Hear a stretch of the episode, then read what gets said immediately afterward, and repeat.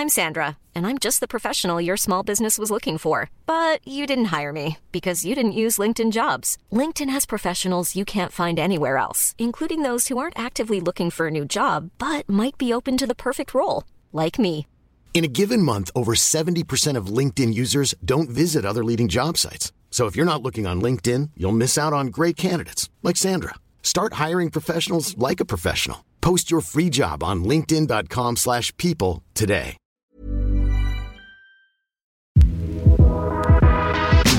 Welcome to The Dive, the podcast that asks who said business news needs to be all business? Look, I'm going to age myself here. When I was growing up, I remember some of the most intense health messaging that I received was all about smoking, or rather, not smoking, convincing people to either kick the habit or hopefully never pick up a pack of cigarettes in the first place. But now I find if you're at the pub and you have a gentle look around, it feels like cigarettes were replaced kind of seemingly overnight by a new and different way to get your nicotine high, and that's vaping. For many of us, it crept up as a stepping stone or a natural progression to try and quit smoking. But in this process, a whole new industry has emerged. It's Friday, the 11th of August, and today I want to know what is the business of vaping? To talk about this today, I'm joined by my colleague here at Equity Mates. It's Simon Harvey. Simon, welcome to the dive. Hey Sascha, how are you today? Simon, I'm well, but I'm preparing myself mentally for what might be a little bit of a confronting story today. I'm not sure how I feel about vaping, and I'm not sure about how ubiquitous it's become when I go to the pub. Let's start at the beginning of this story. Vapes, as I said, seem to be everywhere. Tell me how they actually got here. How did they emerge? Well, for thousands of years, people have been enjoying that subtle rush of smoking tobacco leaves and getting that hit of nicotine. Simon, you've become Alec. You've gone all the way back and doing a history lesson for me. I am indeed. And it was about 200 years ago that doctors actually started realizing and speaking about just how harmful smoking can be. Dr. Benjamin Rush was one of the first to point this out. In 1798, he called smoking offensive while also suggesting, uh, and correctly so, that it can prompt incurable diseases and cancers. And ever since then, inventors have been on a quest to find new ways to get that satisfying nicotine high without those stinky cigarettes. Wow, I did not know. 1798, that is a long time ago. Well, Sascha, in preparation for this episode, I've gone deep in the history uh, around the concern around smoking and the rise of vapes. So, if you have to put a minute on the clock, I'm going to try and do my best and give you a 100 year history of vaping in under 60 seconds. Okay, Simon, I was worried when you said 200 years ago. So, challenge accepted. Let's put the timer on. Give me a brief history lesson. So let's go. Let's have a look at how vaping came to be. In 1927, Joseph Robinson dreamed up what might be the very first electric vaporizer, a device he said was for medicinal compounds. But people kept on smoking. It wasn't probably until the 50s and 60s that the general public started becoming concerned about the actual health effects of cigarettes. In 63, another man, Herbert Gilbert, pioneered the smokeless non tobacco cigarette, but he couldn't find any manufacturers interested in actually making the product. There was other attempts at early e-cigarettes over the years. Jed Rose, he invented the first nicotine patch, and he actually experimented with something called distilled smoke in his lab at UCLA in the 80s. But the e-cigarette we know today didn't actually show up until Chinese smoker and pharmacist Hon Lik invented it in around 2003. Simon, very well done. I think you did that with about five seconds left on the clock. Nailed it. Yeah, you absolutely nailed it. So that was a bit of a brief history, but for those who are still unfamiliar, what exactly is a vape? Yeah, it can seem like magic sometimes looking at someone vape. How does it actually work? A kind of dark magic, maybe. you know, it's not necessarily on the side of the good guys. That's right. And vapes are actually made up of three components a battery, an atomizer, and a cartridge containing either a nicotine or non nicotine liquid solution. Mm-hmm. When the device is operated, the battery heats up the liquid in the cartridge, and the atomizer vaporizes the liquid, emitting it as a mist that the user then inhales. Hence, e cigarette use is commonly described as vaping. The early models were reusable and had rechargeable batteries with refillable cartridges, But then, around the mid 2000s, something interesting happened. Enter the single use or disposable e cigarette. This is interesting, Simon, because I always thought all vapes were the same, but this is the difference with the single use and the disposable.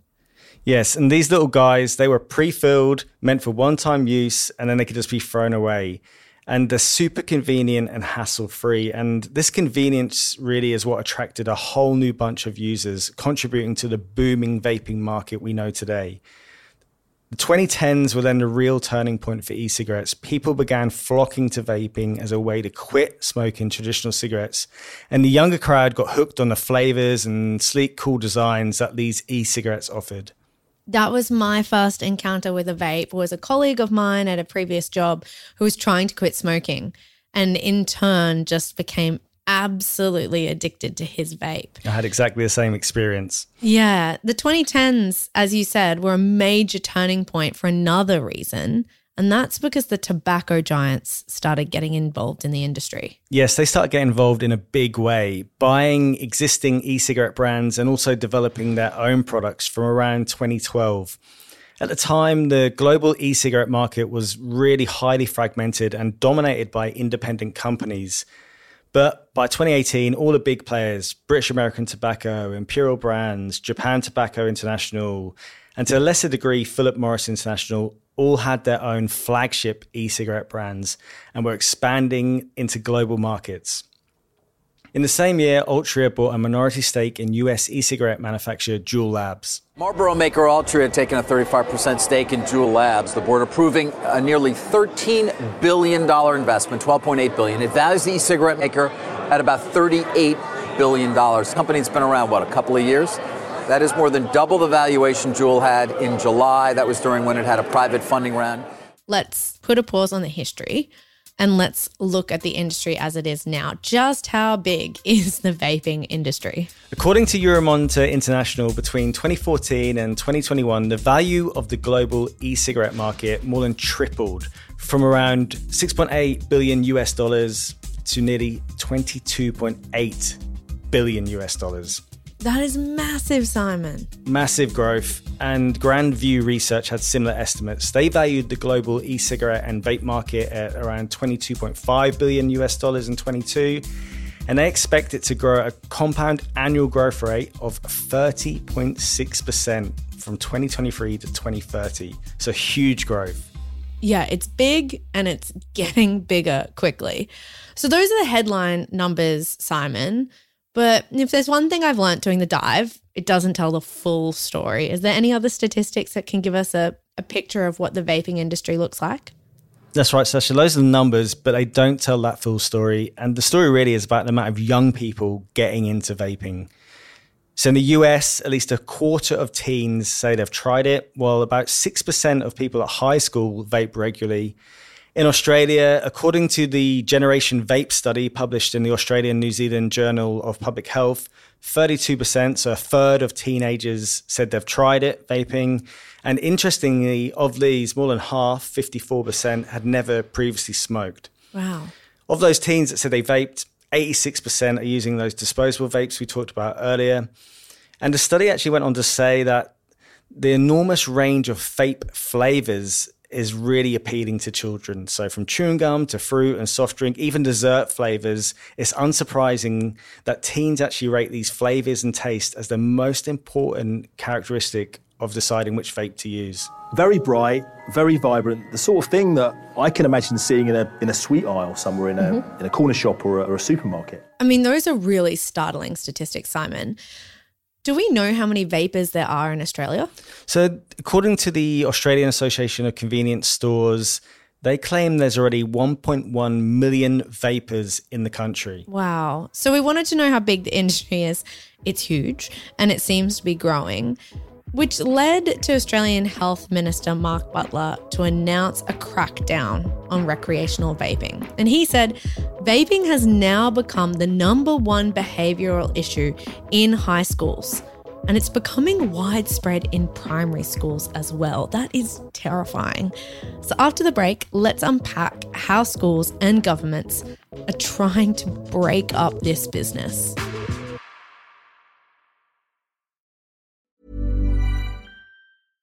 I'm Sandra, and I'm just the professional your small business was looking for. But you didn't hire me because you didn't use LinkedIn jobs. LinkedIn has professionals you can't find anywhere else, including those who aren't actively looking for a new job but might be open to the perfect role, like me.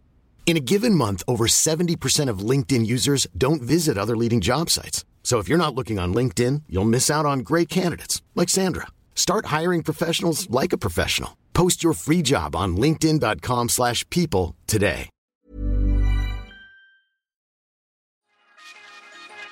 Let's talk about vaping in Australia because the country is set to ban recreational vaping. Australia is set to introduce tough new restrictions on vaping. as the federal government declares war on e cigarettes.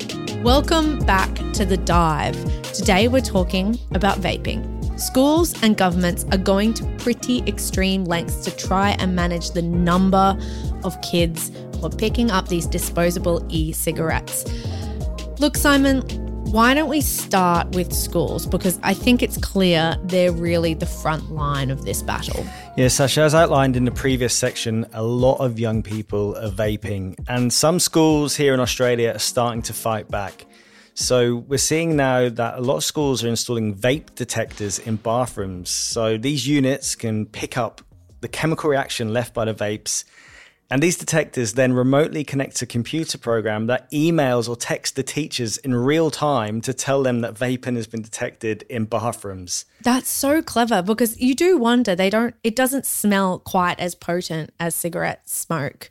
So it did make me wonder how they catch you. yeah, and the school on the Gold Coast has gone even further. They're actually installing perforated screens so teachers can see into the bathrooms and see if that vape is in there and if kids are vaping. Wow. Also in Queensland, Queensland's Teachers Professional Association Secretary Tracy Tully, she's spearheading a campaign to allow for students' bags and pockets to be checked and have army veterans brought in to educate them on the dangers of smoking. Tully said, as well as monitoring students on school grounds and checking bags if they suspect someone's vaping, veterans are great role models who can actually educate students with informative programs about the dangers of vaping. Teachers and, and school leaders, as you would know, they're time poor. So the sorts of things I believe that we should be doing is using our veterans, our army veterans, our armed forces veterans, who are in the tens of thousands out there and are more than capable to be going into schools uh, and delivering excellent programs to uh, help our students who desperately need it now more than ever. Well, we heard earlier that you said that 1.1 million Australians are vaping. According to the CEO of Australian Association of Convenience Stores, AACS, they said, we believe there were up to 90 million nicotine vapes being imported into Australia in the calendar year 2022. And they're all unregulated. So now the Australian government is also cracking down. They are. In May this year, Health Minister Mark Butler announced this crackdown, which will see recreational vaping outlawed, the importation of non pharmaceutical vapes outlawed, and tight restrictions on the flavors and packaging of the products. The new regulations still have a long way to go before coming to effect. They need to pass Parliament before becoming law. And Butler has said himself the federal government will require the help of its state and federal counterparts to implement the changes. But under the regulations, it would be illegal for retail stores to sell vapes. And the only way to legally buy them would be through pharmacies with a prescription, meaning it would put an end to recreational vaping. Our focus is not on the people buying, our focus is on the people selling. This has been a vendor driven, corporate driven phenomenon that we've seen. And so when we talk about enforcement, the state and territory governments and, and us, we're focused very much on importers and vendors. But Simon, as quickly as governments crack down on one form of tobacco, another one pops up. Because while we were over in the US, we heard that a lot of people had already moved on from vaping. It seems shows how uncool I am. I thought I was just getting up to speed with vaping, and everyone's decided that's old hat. Because now the new thing is oral nicotine packages like Zen. We haven't really seen that in Australia yet. What are they? The most popular brands in this space, Zyn, On, and Velo, are oral nicotine pouches, which are a type of tobacco product that is placed between the gum and cheek or lip. These pouches deliver nicotine through the lining of the mouth straight to the bloodstream. The maker of Zyn and the biggest company in the space is Swedish Match. And guess what? What? Would you believe it? Tobacco giant Philip Morris bought Swedish Match earlier this year. Of course they did. Uh, that doesn't surprise me at all. So that's the US, Simon. Reports from friends who've traveled to Europe have said that smokers over there have moved on from vapes to heated tobacco sticks. That's right, Sascha. I think it's just another sign that the industry is moving faster than ever. As governments crack down on one form of tobacco delivery, the big tobacco players in the industry is inventing other methods. Well, Simon, a massive industry right under our noses. I have a feeling it's not going to be the last time we talk about vaping. Absolutely. I think we're going to be talking about this for a while to come yet, Sascha. Yeah. Look, a quick favor I'd love to ask you to open your podcast player, give us a five star review, and write some nice things, hopefully. We do read all your reviews and I do take your feedback on board. So we really appreciate it if you've done that. Also, here's why all of those reviews, all of those five star reviews, they help the magic algorithms of podcast players push us in front of other listeners. It really does help us grow. Simon, thank you so much for joining me on the show today. Thank you. See you next time. Yeah, until next time, take care. You have been listening to an Equity Mates Media production. In the spirit of reconciliation, Equity Mates Media acknowledges the traditional custodians of country throughout Australia and their connections to land, sea, and community. We pay our respects to their elders, past and present, and extend that respect to all Aboriginal and Torres Strait Islander peoples today. This podcast is intended for education and entertainment purposes. Any advice is general advice only and has not taken into account your personal financial circumstances, needs, or objectives. Before acting on general advice, you should consider if it is relevant to your needs and read the relevant product disclosure statement. And if you're unsure, please speak to a financial professional. The hosts of this podcast and their guests may have positions in the companies mentioned. Equity Mates Media operates under an Australian Financial Services Licence 540697.